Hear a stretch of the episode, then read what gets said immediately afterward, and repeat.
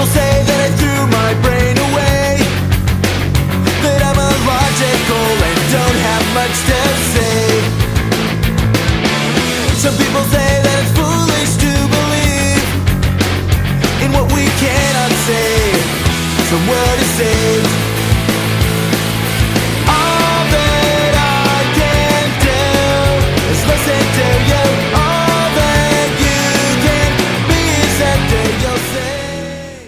thank you again for joining me on this episode of the Freed Thinker podcast. As always, I'm your host, Tyler Ravella.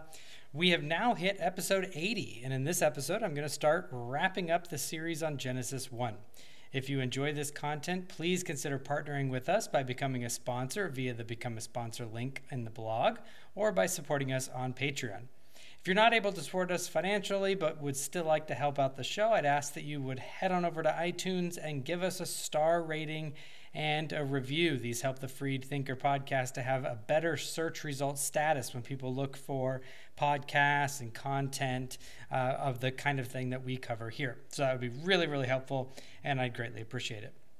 Also, don't forget to pick up your tickets for the first annual Mentionables Conference coming up this May in Greensboro, North Carolina. In that conference, I will debate Ben Watkins from Real Atheology on the God of the Bible and suffering. So it should be a really awesome event, really good time. I'd love to meet a lot of you there, and tickets are on sale. I'll put the link up in the show notes. Well, with that, let's jump right into this final episode on Genesis 1 and the literary framework model. Enjoy the show.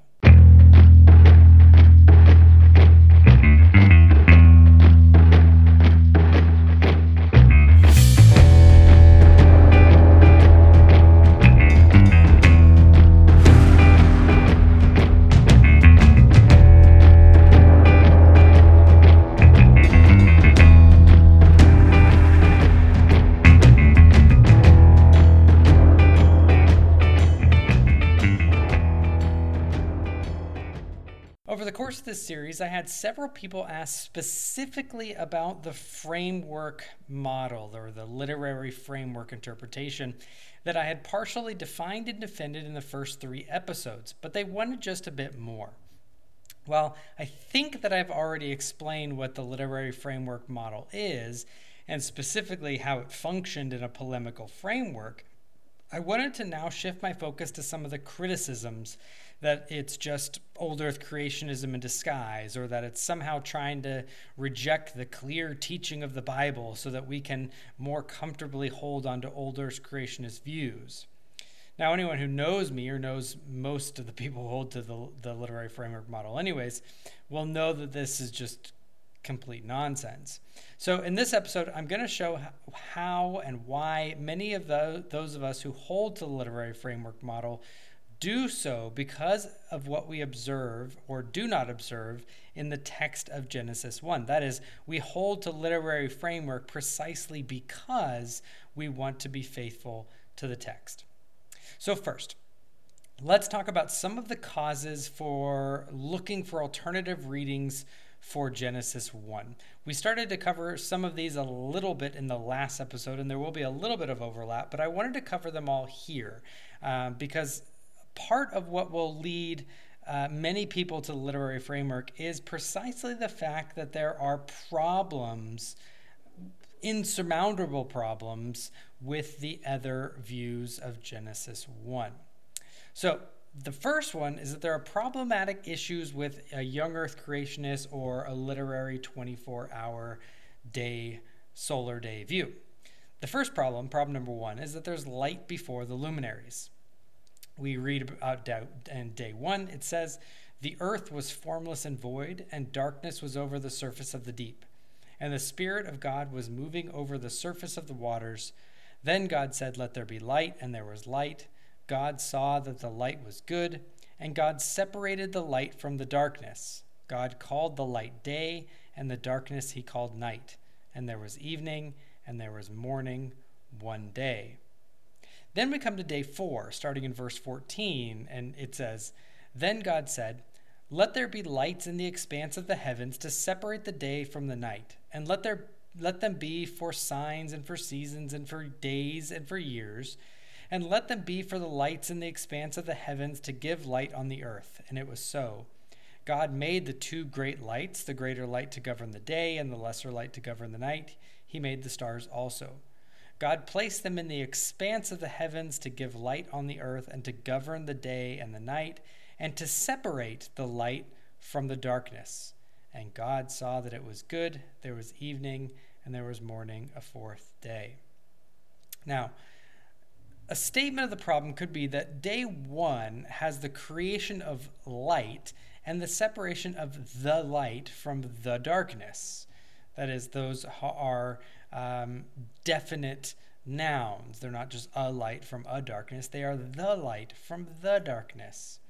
In day four, we see that the light is separated again from the darkness. And these are the same Hebrew terms in both days. These are definite articled nouns, meaning that they are a specific light and a specific darkness, and not just light and dark in some type of vague abstraction. So if the light had been separated on day one, why did it need to be separated again on day four? I don't think we really have an answer for that. Now, a common response from young earth creationism is the assumption that the objection is about the possibility of there being light before the luminaries, full stop. They'll often say something like, well, God could do it. God could create a supernatural light uh, that came or that generates from nothing. He's just kind of emanating this light from nowhere, and it's in a state of constant creation ex nihilo. As an absolutely omnipotent being, God could absolutely do that. I have no problem with that. But that isn't the objection here. Although I do admit that this is a question that adds to the cumulative case against young earth creationists or a literalistic 24 hour day interpretation view, since just because God could do it doesn't mean that that's the valid counter explanation. For God could have also created a, you know, a singular self aware Boltzmann brain, and we could all just be a part of his imagination of such a dream, brain dreaming. Just because God could do that doesn't support that we should distort our interpretation in such an obviously ad hoc manner as to say that God did do that. But regardless of that, that is not the objection I'm presenting here. The objection here is that we have the separation of the light from the darkness two times in the span of about 16 verses. If God had already separated the light from the darkness, what light and what darkness was left to separate in day four? Uh, did it fuse back together again even after God called it good? Did, did, did the light does the is the light this kind of abstract platonic object that just exists apart from luminaries does it you know ha- have a, some type of magnetic effect back with the darkness after i mean you just get into those weird things why would god separate the light from the darkness on day one call it good then create the luminaries on day four to separate the day the, the light from the darkness again so there's a problem there the second problem is that there's days before the sun and the moon. There are solar days with morning and evening before the sun and the moon. Now, God says in day four that the sun and the moon were created for the purpose of marking out seasons, days, and years. In fact, in day one, he already demarcated the period of light as day and the period of darkness as night. And yet, when we come to day four, God creates the sun and the moon specifically to mark out days and to govern the day from the night. Now, why would this be needed if it had already occurred in day one and God said that it was good? And how could this happen in day one if God already said expressly that this is exactly just what the sun and the moon were for? That was their function. That's what they did. They were to separate out the light from the darkness, they were to govern the day from the night, they were to mark out days. Now, some young Earth creationists will say things like, "Oh, well, you know, a, a solar day is just the Earth rotating 24 or you know, uh, you know, uh, 360 degrees on its axle axis." But the problem is, is that there's morning and evening. There are demarcations of light and dark, of day and night, which God says that that's why he made the sun and the moon to mark out night from day. So that is a, a kind of a catch 22 of a problem for them. This also leads to the next problem that is, the goodness problem. Was the system of light and dark, or day and night, set up on day one actually good, as God said it was? Or was it somehow not good, or inefficient, or problematic in some way? If it was good on day one, then why did God need to scrap this, you know, supposedly supernatural light on day one, two, and three and start with something new on day four to serve the exact same function? In fact, to redo the exact same separation of day and night. Day one and day four perform the same activity. So, why would God say that day one was good and then scratch it and do it all over again? If it wasn't good, then why say it was good at the end of day one? But if it was good, why do you need day four to redo it all again? It's another catch 22 problem. The fourth problem is that of what's called normal or general providence. Normal or general providence is just kind of the natural means that God uses to govern uh, and to run the solar system. So, uh, gravity is part of natural uh, providence, the hydrologic cycle is part of natural providence, and so on. Genesis 2 4 through 6 says, This is an account of the heavens and the earth when they were created. And in the day that the Lord God made the heavens, the earth, made earth and heaven now no shrub of the field was yet in the earth, and no plant of the field had yet sprouted, for the Lord God had not sent rain upon the earth, and there was no man to cultivate the ground, but a mist used to rise from the earth and water the whole surface of the ground. So you have this problem in Genesis 2 5. It says that there's no there's no shrub, there's no plants, there's nothing out in the field because it had not yet rained. God shows that he used normal providence and he didn't bring about plants until it had rained. He didn't create them spontaneously through some type of divine fiat. In fact, while God, while God declares uh, that there be plants and there are plants, when we zoom in and we see in Genesis 2, we see that the means by which God does this is through normal providence. Now, why did he choose normal or general providence for the plants, but was content with special providence before in direct acts of creation? If God had directly caused plants to grow, as depicted in day three, then how could God have also waited to plant them until it had rained and until he had created man to tend them, as we see in Genesis 2 5? Could plants really not live for three days without rain and without a man to tend them? I mean, that's, that's a bizarre position to have to take. Now, some are going to try to get out of this by saying that, that 2 5 refers only to cultivated plants. Uh, but that's not that's not really accurate to text what the text says. Notice that God has not caused any shrub or plant in the earth. And it's only after this that God plants a garden. Well, a garden just is the cultivated plant. So God plants a garden and then places Adam in the garden, in which God then causes every tree that's good for food. So we see that there are no plants in the field and there are no plants in the garden because it had not yet rained. And then God places man in the garden to tend and to keep. Only then does God create the cultivated plants. Again, see the prior episode on the garden as a garden temple in line with the temple motifs of the ancient Near East, and you'll see a better explanation of this.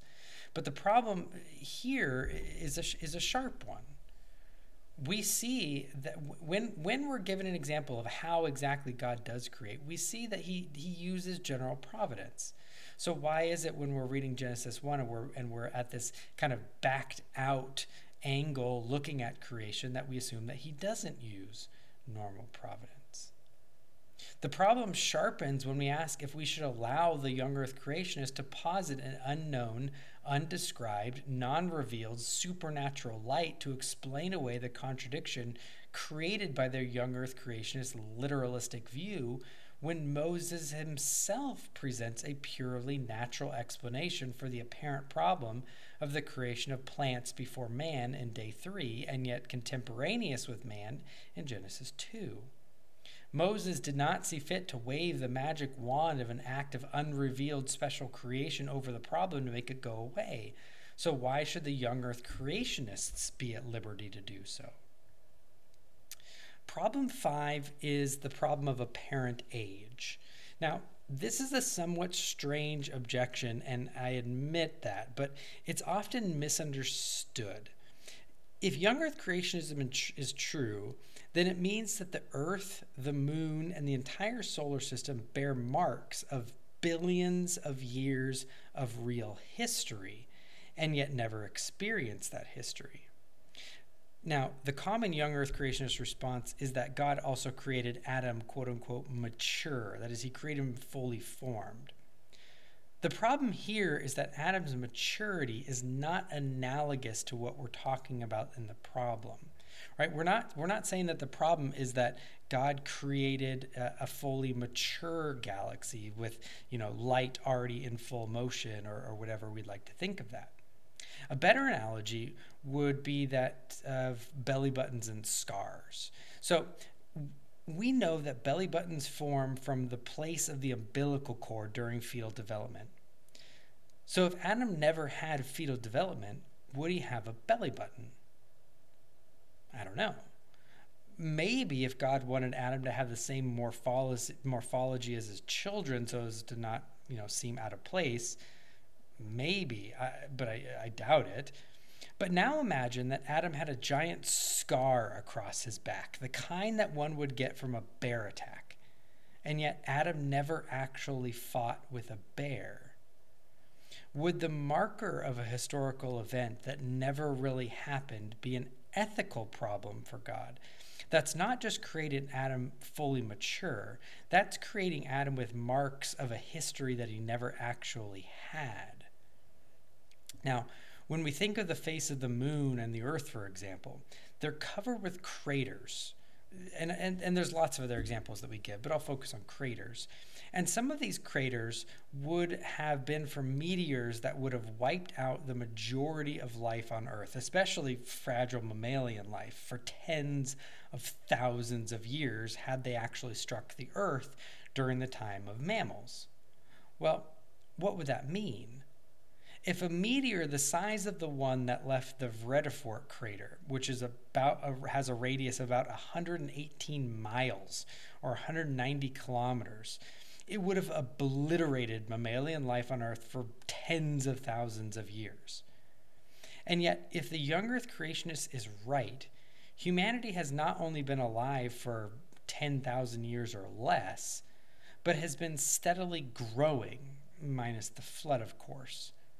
So, what do we do on young Earth creationist, creationism with markers of historical events that never actually happened? Does that pose an ethical problem for a view of the God of truth on young earth creationism? I'm not going to say yes or no, but it definitely is a challenge. Problem six is the appearance of highly stylized patterns. This one's going to be brief, but when we read Genesis 1, we see the appearance of a heavily stylized literary structure. It uses an enormous amount of literary devices common to non literal genres such as uh, myth, poetry, or elevated non literal prose in the Hebrew scriptures and in other ancient Near Eastern writings. These include things like groups of words in sets of tens or sevens, or chiasm, chiasms. The chiastic structures are these interesting little. Um, uh, flow charts almost within within a passage where it goes from a concept A to a concept B to a similar concept B back to a concept A. It, it, they can get more complicated than that, but that's a, that's a really basic structure. There's a ton of repetition and so on and so forth. These are all marks of major literary devices, if not all out poetry in Hebrew and are found littered throughout Genesis 1.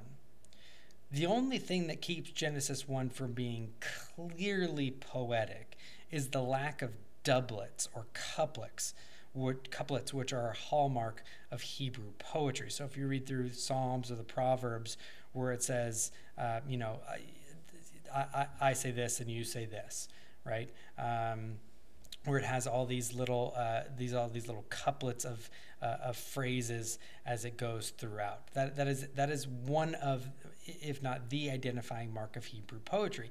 So what happens when you have scholars that go back to Genesis 1, they say, well, we're missing couplets, so it's not actually Hebrew poetry. But then they're not quite comfortable saying, well, it's just regular narrative. That's why when you read through Genesis 1, you see kind of that partially indented scansion all the way down the entire chapter. It's not quite poetry, it's not quite prose, uh, but it's, it's something in and of itself precisely because of the enormous amount of literary devices that it uses, and these typify non literal prose in Hebrew literature. That's going to be a problem for those who are going to want to say, uh, based on the, the, the, grammar and the actual style of Genesis 1, that it's some type of literal historical narrative. We saw that last time in dealing with the Vav consecutive uh, arguments. Problem seven now arises from old earth creationist views and that is that the old earth creationists tend to not really engage with the text, and when they do, they do so in an ad hoc manner. Now, I've spent most of my time dealing with young earth creationists uh, in these discussions, and that's basically for one main reason. That's just that the old earth creationists typically don't deal directly with the text. Uh, what we find are just ad hoc readings of the text meant to fit their view of the age of the cosmos. Now, I know some of my older creationist friends are going to be jumping up and down and howling that that's not true, but every time I've asked for a good textual argument for old earth creationism, it never really comes, and it's a really quick hop, skip, and a jump over to Hugh Ross and the scientific arguments for old earth right? You don't really get that much engagement with the text beyond kind of not the best handling of the word yom. Now, this is how you get into views like gap theory that posits an undefined amount of time between verses 1 and verses 2 right they claim that it's a big enough gap to drive billions of years worth of trucks through the problem here is that well, if i'm being honest we just never really would allow that manner of hermeneutic on any other issue in any other passage. Just imagine what would happen if at any point we could insert an indefinite period of time. I mean, the, the, the, the exegetical and hermeneutical problems would be unending. In fact, you could exponentially grow your cosmology because the days of Genesis 1, while sequential, are not actually said to immediately precede one another. So why stop at Genesis 1 1 and 1 2? Why not insert a billion years between day 1 and day 2? Eh, just pepper in 3 billion years between day 4 and day 5. Would we allow that with the Gospels? Would we put in, you know, an extra 10 years between certain events? No, it's just that, that that's that's not that's not the type of hermeneutics that we typically allow or really ever allow anywhere else within the scriptures. Problem number eight is the problem of what's called concordism. Um, I, I, discussed this a little bit in the paper, uh, but one of the main problems in dealing with Genesis 1 is that of the imposition of modern scientific and naturalistic understandings of science and the cosmos onto the ancient Near Eastern text that was written within a worldview which has at its core a view known as functional ontology. That is, that things exist or begin to exist when they serve or start to serve a function. So they may only consider a certain rock as existing when they can ascribe a function to it, say propping open a door or directing the flow of a river. Yet, what young Earth creationists and old Earth creationists alike both do is take their scientifically based views of the age of the earth and some of the arguments for them, and then read that back into the text. This is a practice that is called concordism, as I've said, that the biblical text and the authors were actually attempting to write naturalistic. And by the way, when I say naturalistic, I don't mean that in kind of the atheistic worldview sense. I mean naturalistic as in kind of a naturalized uh, view of the world. Um, they're trying to write this naturalistic or naturalized view of the world to account for the creation of the cosmos, and that such an account is in concord with the findings of science or the findings that they find in science. Now, I'm not going to really be able to develop this further here since I spent really three episodes dealing with this issue and, and other issues that surround it. So, for those of you who want to go back and listen to the series, I, I recommend doing that. But for now, let me simply assume, for the sake of argument, that many will come to the text having read the work of scholars like John Walton or Bruce Waltke or many others and find such a concordist enterprise out of concord, ironically, with the ancient Near Eastern worldview and historical context. This is going to be enough to lead many to look for better interpretations that jive better with the ancient Near Eastern setting in which Moses was writing. Now, while, while here, I'm, I'm not going to defend that their reading of Genesis 1 is true, but merely that when someone says that those who reject young earth creationists are simply rejecting the Bible, or are denying perspicuity or inspiration or just want to distort the text, nothing could be really further from the truth. As we've seen with these problems that, that I've shown, it's actually the study of the word and the belief that, there can, that they cannot err and as such, any view that entails so many problems and possible contradictions and ad hoc, ad hoc hermeneutics just surely can't be the best view is going to lead many people to look for, well, other views. They're going to look for alternative interpretations that better understand the text within its historical context and under the umbrella of authorial intent or the sensus literalis. Yet that also does not lead to so many inconsistencies at the same time, which they observe in the other system.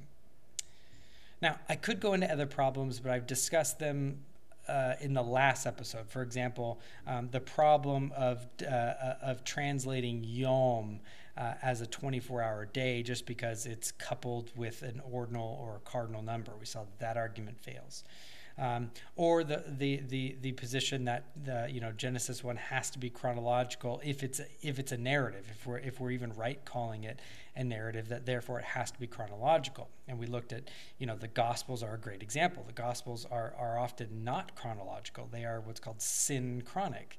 They are not diachronic. That is they are they are synchronic. They are without time. They're not diachronic. That is they're not through time now, does the fact that they that the Gospels are synchronic, does that mean that we just scrap them and consider them non-history because they don't present the content in a modern historicist manner or order? I mean, that would just be that would just be absurd. We we should not feel constrained to view what is otherwise a historical picture through you know through a synchronic framework just because people are going to say, oh well, um, you know. A, a, all all historical narratives have to be chronological in order.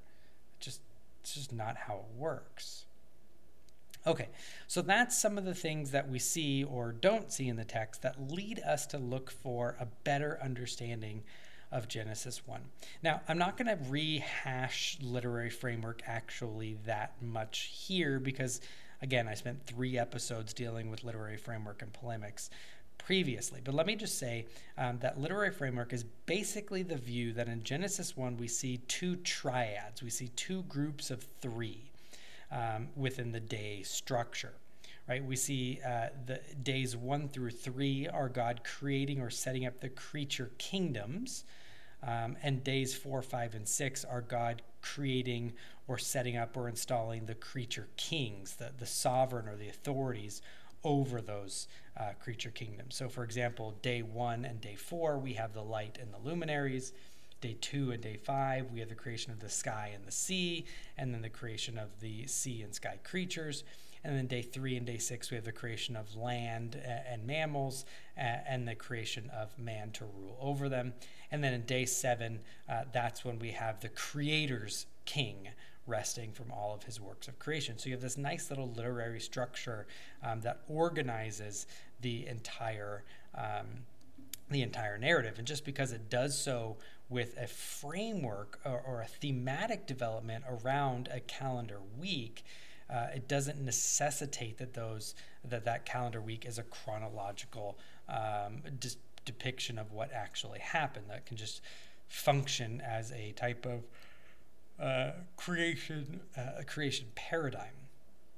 So uh, that's a basic structure of the literary framework view. Again, if you want more uh, detailed um, analysis of and defense of it, uh, listen to the previous three episodes dealing with the redemptive historical or the grammatical historical um, interpretation of Genesis 1. Now, there are a lot of benefits that come out of the literary framework. First, they don't it doesn't suffer from the problems that we mentioned above. Because it's synchronic, it doesn't really matter what the order that's presented um, th- that they're presented in. Uh, it, it, solves problems like light before the luminaries because it's not actually saying day one uh, was three days before day four.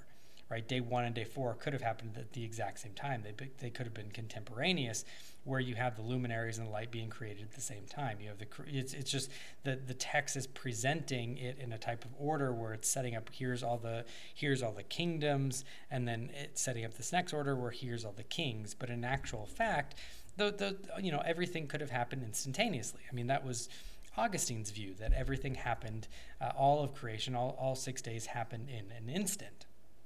Um, so that is that, that's definitely a helpful feature of the literary framework um, that that it doesn't entail pretty much every single one of the problems that we listed above. Another really uh, great feature is that it draws out major biblical themes. Actually, rather than saying draws out, I should say that it establishes um, a lot of the major biblical themes, right? Because this is this is Genesis. This is the setting up. This is you know the genesis of biblical themes. And so what we see here is the the creation or the elevations of kingship right? So you have the natural kings um, that are under the human kings, and the human kings that are under the God, under God, the King, right? So you see this uh, this elevation of sovereignty um, happening throughout uh, the entire creation account, where um, man is to exercise dominion over all of creation as the as the human king, uh, the vice regent of God on earth, but he is still under the uh, the Creator's king, right? God, the king, the absolute sovereign. So the literary framework really helps to highlight um, this this type of thematic development. Now, don't get me wrong young earth creationists can also show that this theme is important to Genesis 1. I mean, I think everybody can affirm that kingship is important in Genesis 1. What literary framework does is it shows that not only is that motif there, but it's actually built into the structure of the presentation of the text itself. It's not just um, a theological point that we can derive from the text. It's actually a theological point that's interwoven into the text, right? Because we see it actually in the way that the days are set up in these two triads. You, you have the kingdoms being set up with the kings being installed afterwards. So it's not just this kind of vague, uh, you know, uh, statement of the theme of kingship, uh, but it's interwoven into the structure itself. It makes it much more uh, rich in that manner. Another really important feature, uh, a, a, biblical theme that, that is established here is Sabbath rest. Uh, and we'll talk about why this is important specifically on literary framework. Again, because you could be a young earth creationist and, and, and a you know 24 hour literal solar day uh, advocate and you could also uh, see sabbath you, i mean you'll see sabbath rest here um, just by reading your bibles so i'm not trying to say that this is exclusive to literary framework but that it works it into the actual structure of the passage in the ways that the other views don't so uh, the sabbath rest Um, rest here is to enjoy the fruits of your rule. Um, it's it's not actually um, in, in in the divine sense um, to to gain um, back your energy and your strength, right? So Exodus 31 17 says, It will be a sign between me and the Israelites forever. For in six days the Lord made the heavens and the earth, and on the seventh day he rested and was refreshed. Now, did God really get refreshed and rested? Right? Did God, did God grow weary and, and tired and needed to rest? Well, no, God didn't grow weary, so he didn't need to get uh, rest and refreshed. The answer to this is simple it's analogical.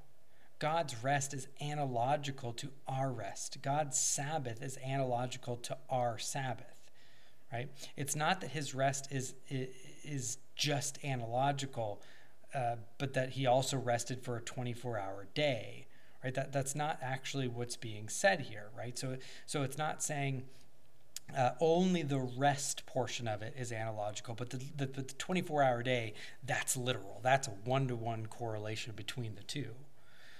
Well, no. I mean, the, the, the, point is, is that the entire Sabbath rest structure and all is analogical to our rest. It's set up as a paradigm, right? It's not meant to have a one to one correlation to our Sabbath rest. If you listen back to the last episode dealing with young earth creationist arguments and why I think they fail, uh, there's a section dealing with the seven day paradigm as well as the open ended seventh day. Now, we have good biblical reason to hold that the Sabbath rest of God was an everlasting Sabbath rest from creation and not a mere 24 hour day. And so we already, even on Young Earth Creationist view, have to hold that at least one of the days in Genesis is analogical. That is, the seventh day is not a 24 hour Earth day. In fact, it's still going on. And yet the Jews are supposed to rest on the seventh day as God did. So are they to work six days and then never work again to exactly pattern after God's creation week? No. Again, the seventh day is clearly analogical. For more on this, again, listen back to the last episode. Now, on the issue of Sabbath, having shown that the Sabbath rest uh, of day seven is an ongoing event, Lee Irons, in his article on the literary framework of Genesis 1, writes, and this is a somewhat lengthy quote, but I think it's important. He writes, quote, if the seventh day of creation is not literal, a literal finite day measured by the sun earth relationship, which defines our experience of time, it must belong to another temporal arena. The divine Sabbath rest must not be viewed from the earthly point of view, as if Genesis 2 2 were merely telling us that creative activity closed on earth, though that is certainly true. No, in Genesis 2 2, the veil is parted that we might behold a heavenly scene in the invisible world above, God's royal enthronement in the heavenly sanctuary.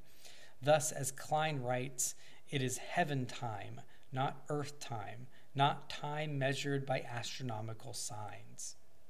And if the seventh day marks the passing of heaven time, then the whole picture of God's performing his creative work within a quote unquote week must be heavenly and thus figurative as well. The two triad framework underscores the theological import of the days, marked off by the sixfold evening and morning refrain, and brought to their climactic zenith in the seventh day of rest, as forming a grand picture of God's creating with a sabbatical theology in view. The six days of creation have no independent earthly meaning apart from the concluding capstone of the seventh day, which completes the sabbatical picture and gives it its meaning. Thus, to arbitrarily sever the seventh day from the preceding six by asserting that the seventh day is heavenly while the six days are earthly is to sever the head from the body, leaving a truncated torso of six days emptied of eschatological significance. The fourth commandment has been appealed to by critics of the literary framework interpretation as proof that the creation days are literal, Exodus 2011. However, this argument presses the relationship between God's work, rest pattern, and man's too far, as if the two are identical rather than analogical. The weekly cycle of work and rest appointed for man may still be modeled on God's work week of creation, even if the divine archetype is calibrated according to heaven time. End quote. The 24 hour creation uh, is another uh, major issue. I, I kind of went back and forth of whether I, I would say that this was a problem or was a benefit of the literary framework. Um, and, and I don't mean to be too cheeky, um, but if the 24 hour uh, literal or you know solar earth day is so important so vital to the text that denying it is to deny the inspiration and the perspicuity and the inerrancy of scripture then it's the most important theme that god never makes a point of again in the scriptures. Uh, it, it's the most important uh, you know topic never again mentioned in the bible. Right? So on one level that's a problem for young earth creationists. On another level, that's a help to the literary framework because we'd say, well, that's because the 24 hour, you know, days are not, those aren't the point of the passage. Right? The takeaway of the passage is not meant to be how long did it take for God to create the heavens and the earth. The, the point of the passage is for us to learn about God, our King, our Creator, and His sovereignty over all things and our role in His creation. Those, those themes of, of kingdom and, and rule and sovereignty and dominion and Sabbath and rest and so on, uh, and, and, cre- and creator and creature distinctions and so on and so forth, those are the themes that are constantly mentioned throughout the scriptures. Those are the important themes that we're meant to take away, not, you know, how long was day three. Another benefit is that uh, it that the literary framework explains the elevated prose and the literary features that we observe, but it commits us to none of the inconsistencies mentioned above, as I've said already. One feature of the literary framework eh, that it benefits from is a view of Genesis 1 as synchronic. We've already discussed this, that, that it views Genesis 1 as being without time, right? It's not presented necessarily in a chronological order. If something is diachronic, it means that it advances in a straight line chronologically. Diachronic literally means through time, whereas synchronic literally means without time. One feature that uses this is temporal recapitulation.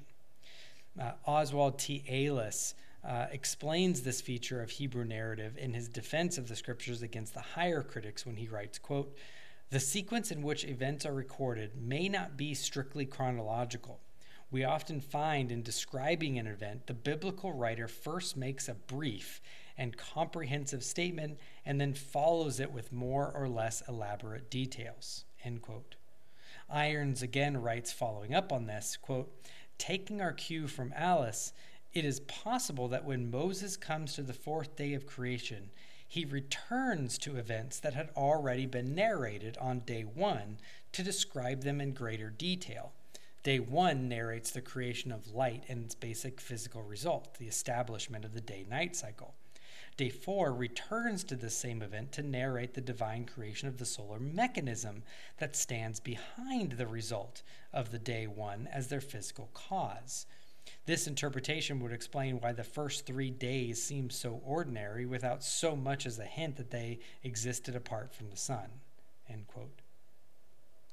Now, another benefit of the literary framework is that it's science neutral.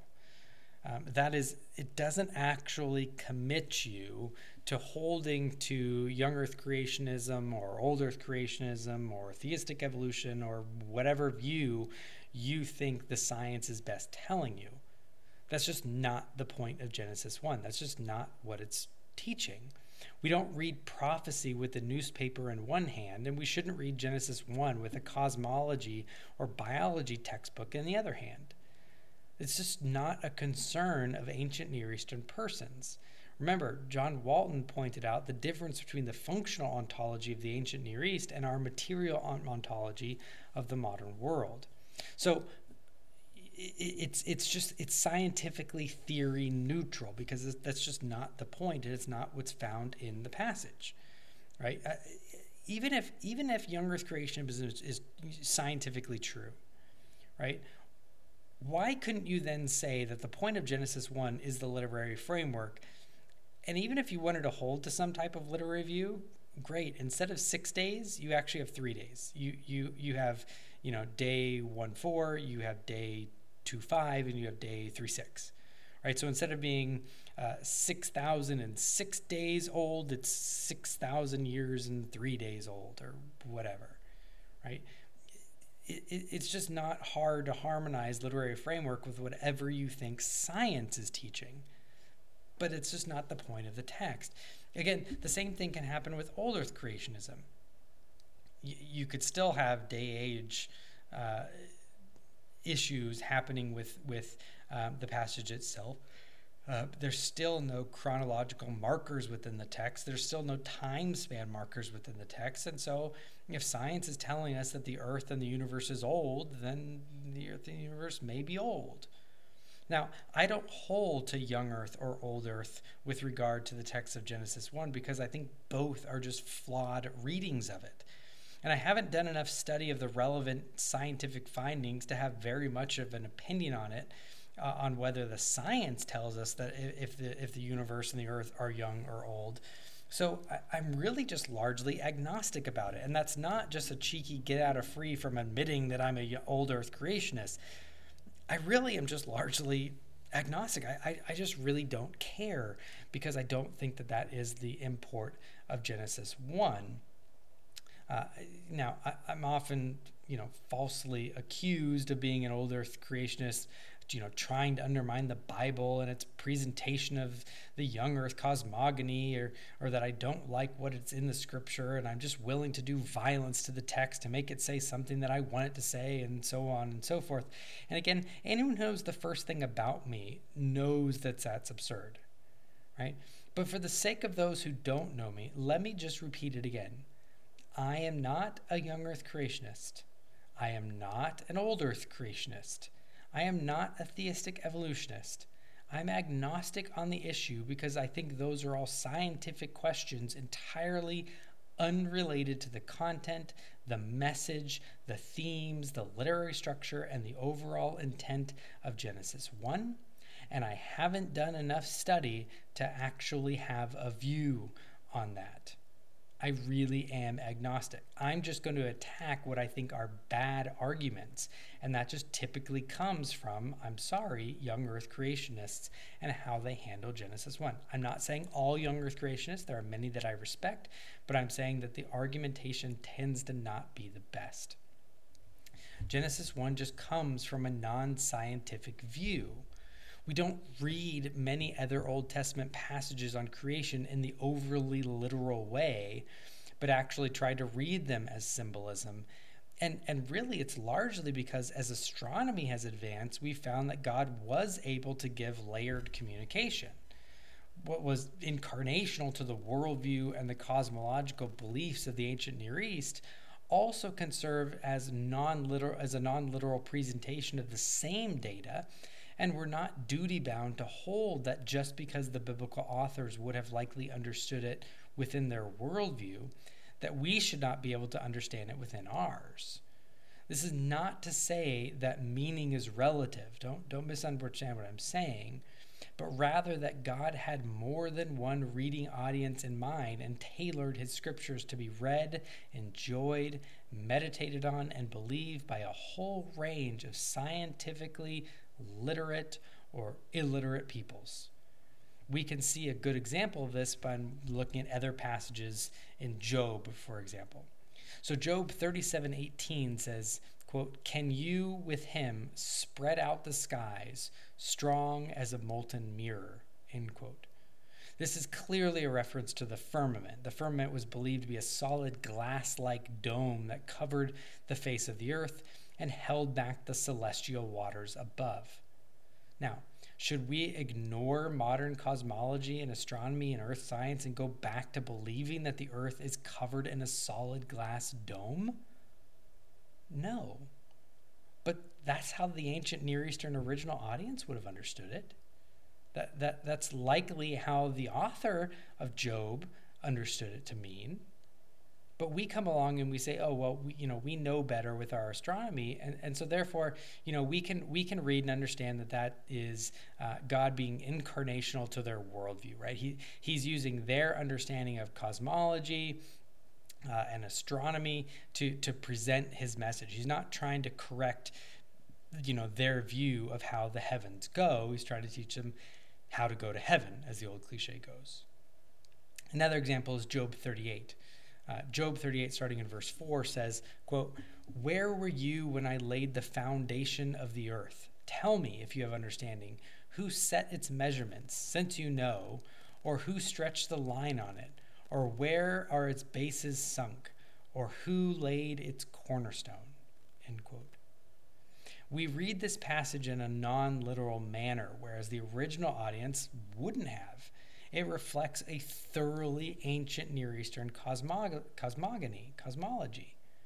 Pillars, foundations, the seas being kept in with gates, man kept from going beyond those gates, etc., are, are all images that are constantly used in the scriptures to refer to, uh, to, to refer to the earth resting on a firm foundation. It pictures the earth resting on a firm, it's immovable, it's stable, so on and so forth.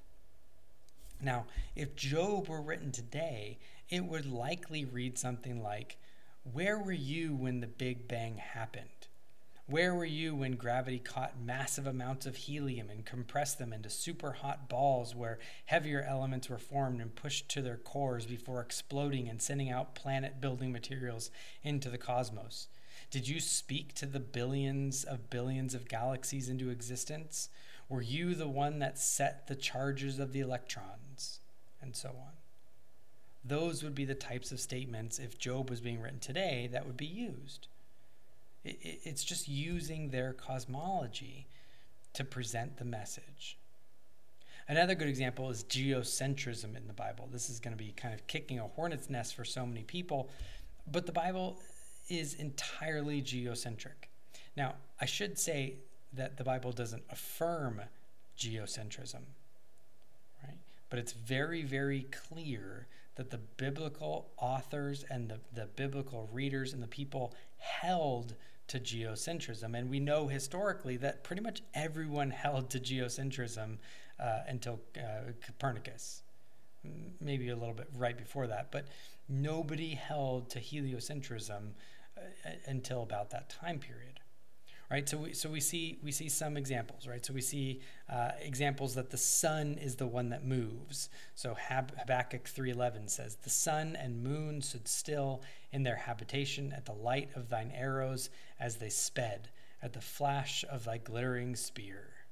Psalm 19, 4 through 6 says, Yet their voice goes out through all the earth, and their words to the end of the world. In them he has set a tent for the sun, which comes forth like a bridegroom leaving his chamber, and like a strong man runs his course with joy. Its rising is from the ends of the heavens, and its circuit to the ends of them. Right, where on the other side we see that the earth is viewed as immu- immovable, right? It's on pillars, it has a cornerstone, it has a solid foundation. Right, so we saw the Job example. We can re- we can look at 1 Chronicles 16:30, which says, "Tremble before him, all earth. Yea, the world stands firm, never to be moved. Psalm 93 1 says, The Lord reigns. He is robed in majesty. The Lord is robed. He is girded with strength. Yes, the world is established, it shall never be moved. Psalm 96:10 says, "Say among the nations, the Lord reigns. Yes, the Lord, the world is established, it shall never be moved. He will judge the people with equity." Now we come along and we say, okay, now, you know, the ancient Near Eastern reader might have understood that, uh, you know, as, as actual uh, cosmology, but we, we understand that they're writing phenomenologically. Right? They're, li- they're writing from the point of view uh, of our place on earth, looking out into the heavens. Right? And, and that's what we observe. If if we didn't have telescopes, if we didn't have a bunch of our equipment, we probably would still be geocentrists because from our from our vantage point, it does look like the Earth is moving. So you know, the Bible is just written phenomenologically from the viewpoint uh, of man's life on Earth. Right? Well, that's fine. That's actually how the ancient Near Easterns got their cosmology. Their cosmology is phenomenological, but they believed that it was true right that's the view that they held and that's the view that god chose to use to present his message right again he doesn't say that it's true. He doesn't there's no verse that comes out and says uh, you know the earth is the earth is flat or the earth is covered with a dome or uh, you know something like that. It, it, it's it's being incarnational. It's using the thought forms and the worldview of the people to which uh, uh to those who are receiving the revelation uh, and it's presenting the content to them in a meaningful and understandable way. Now even if those views are false God's clearly just making theological points based on the original audience's cosmological views. He used their cosmology to make grander points. Right? Again, the, the, the cliche is apt that he's not trying to tell us how the heavens go, but how to go to heaven. Right? So uh, John John Walton uh, asked this really great, great great question. He says, you know, if we wanted God to give true scientific presentations on the world, whose science would he have used? Would he have used 10th century science? 21st century science? Why not 35th or 30 or 47th century science? Right? Why not use those more advanced sciences with better understandings of the world? I, I mean, I guarantee that there's things that we don't understand uh, and that we're wrong about the nature uh, of the universe. And so, if God would, wanted to come and actually present the nature of the universe and do so with a full, fully orbed, correct understanding of the universe, we would probably look at it at our point of view right now and say, well, that's just batty. The communication wouldn't make sense. Right? The same thing happens. Uh, imagine trying to explain, uh, or imagine trying to, to make these exact same points by appealing to the Big Bang, but to an ancient Near Eastern reader. Right? How would that work? That little thought experiment that I did about, you know, where were you when the Big Bang happened, when gravity caught massive amounts of helium and compressed them into super hot balls of gas? What would happen if that was told to Job? Probably Job wouldn't be a well-known book because it'd be it would have just been incomprehensible to anybody living in that time period. Another really good benefit of the literary framework model is that it allows us to not fear the parallels to other ancient Near Eastern texts. This is a, really a large benefit of, of um, specifically my fusion of uh, Meredith Kline with the work of those like John Walton and John Currid. Right, so it's not just the literary framework, but it's the polemical fusion into literary framework. Right, so a lot of times when we talk about um, the, the these quote unquote parallels to other ancient Near Eastern texts, Christians will go through these crazy mental gymnastics to try to explain away the apparent similarities between Genesis 1 and these ancient Near Eastern texts, which all predate Moses. So you have, for example, the Enuma Elish, uh, which is around 1900 to 1500. It's a Bronze Age, early second millennia text. You have the Epic of Gilgamesh, which is a 2100 BCE text. You have the Egyptian Book of the Dead and the coffin texts, which are mid to late third millennia. Uh, the, I mean, the, these go way, way, way back. They, they predate Moses somewhere between, you know, two, 200 to two, what is that, 2,000 years. That is a, I mean, th- these texts clearly predate.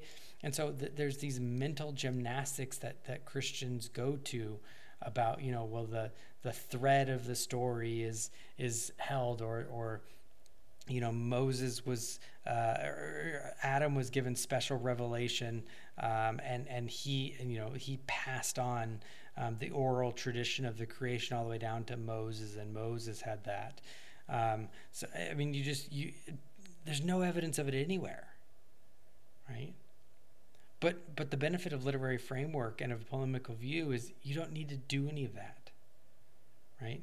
If, if you read people like John Walton, Walton's going to say that God used the worldview of the people and the writers to teach greater spiritual truths.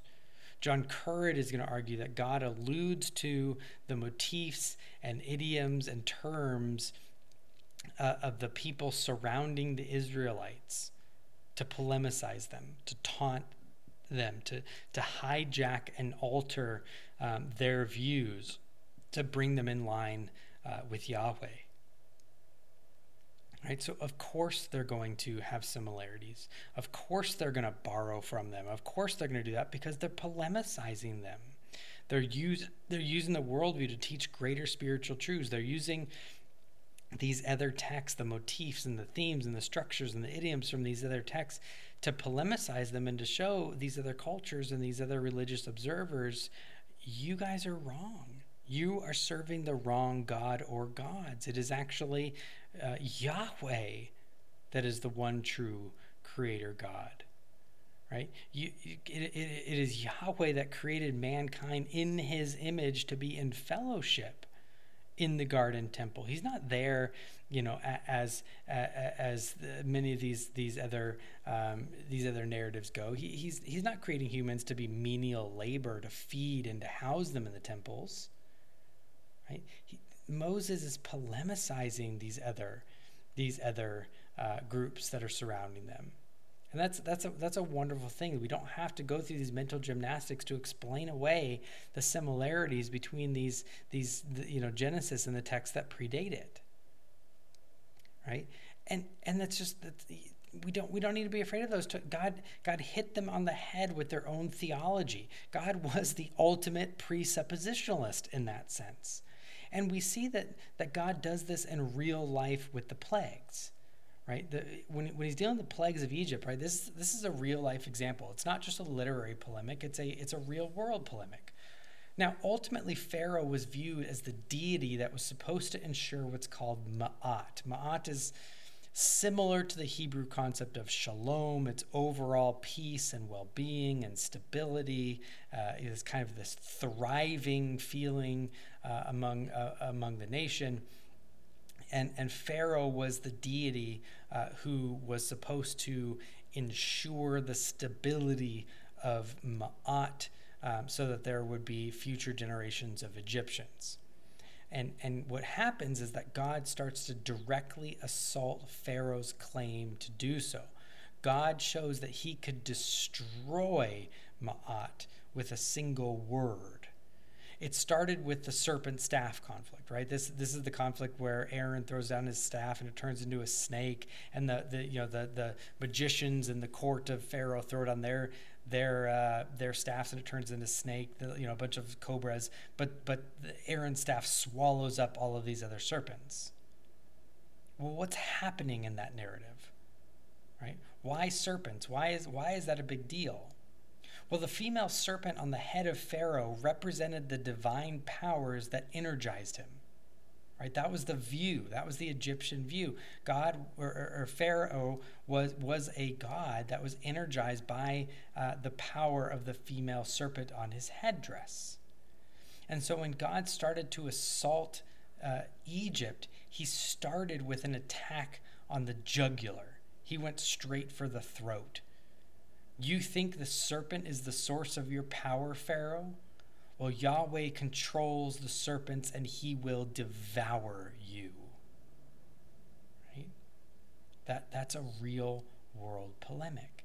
And every single successive plague ends up being a direct attack on one or more of the gods of Egypt. But ultimately, really what's happening in the, in the Exodus cycle is a conflict between Yahweh and Pharaoh.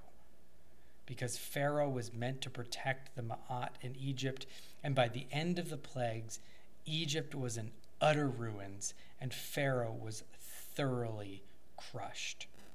Right? That, that was a real world polemic showing that Yahweh is the one true God. And if Pharaoh is going to try to maintain Ma'at on the backs and by the blood and the sweat and the tears and the lives of God's people, then Pharaoh is going to have a very, very difficult time.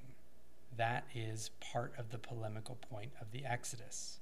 Now, for these reasons and for many more, this is why I not only reject young earth creationism and old earth creationism as naturalistic or, or, uh, or, or, other scientific understandings of Genesis 1 with their rigid literalism and their ad hoc hermeneutics, but I believe that literary framework with its polemical intent is a far better and clearer and more faithful handling of the text of Scripture within its historical context. And we see the, the, those types of literary structures and that type of polemics happening throughout the Bible, but heavily in the books of Moses. So that is, uh, you know, kind of my shot across the bow uh, attempt to give a little bit more of a defense than I have given for literary framework. So thank you again for joining me on this episode of the Freed Thinker podcast. As always, if you have any questions, comments, concerns, commendations, or condemnations, please feel free to comment on the blog at freedthinkerpodcast.blogspot.com email me at freedthinkerpodcast at gmail.com or stop by the Freed Thinker group page on Facebook. And don't forget also to get your tickets to the Mentionables Conference this May in Greensboro, North Carolina. The links will be in the show notes. Finally, as an aside, I've been looking to have a young Earth creationist or an old Earth creationist come on the show to discuss the text of Genesis 1. That is, the text only. I don't want to go into all the scientific debates that defeats the purpose uh, of this entire series, but I want them to discuss the text of Genesis 1 with me, but I haven't really been able to work anything out. If you or someone you know would be interested in doing so, and you're relatively comfortable with the academic literature, please reach out to me and let me know. That is really the only addition to this series that I'm still planning on getting done at some point. So please let me know your recommendations in that direction. Well, join me again next time as we continue to try and help free thinkers to be freed and for the freed to think freely. Good night and God bless.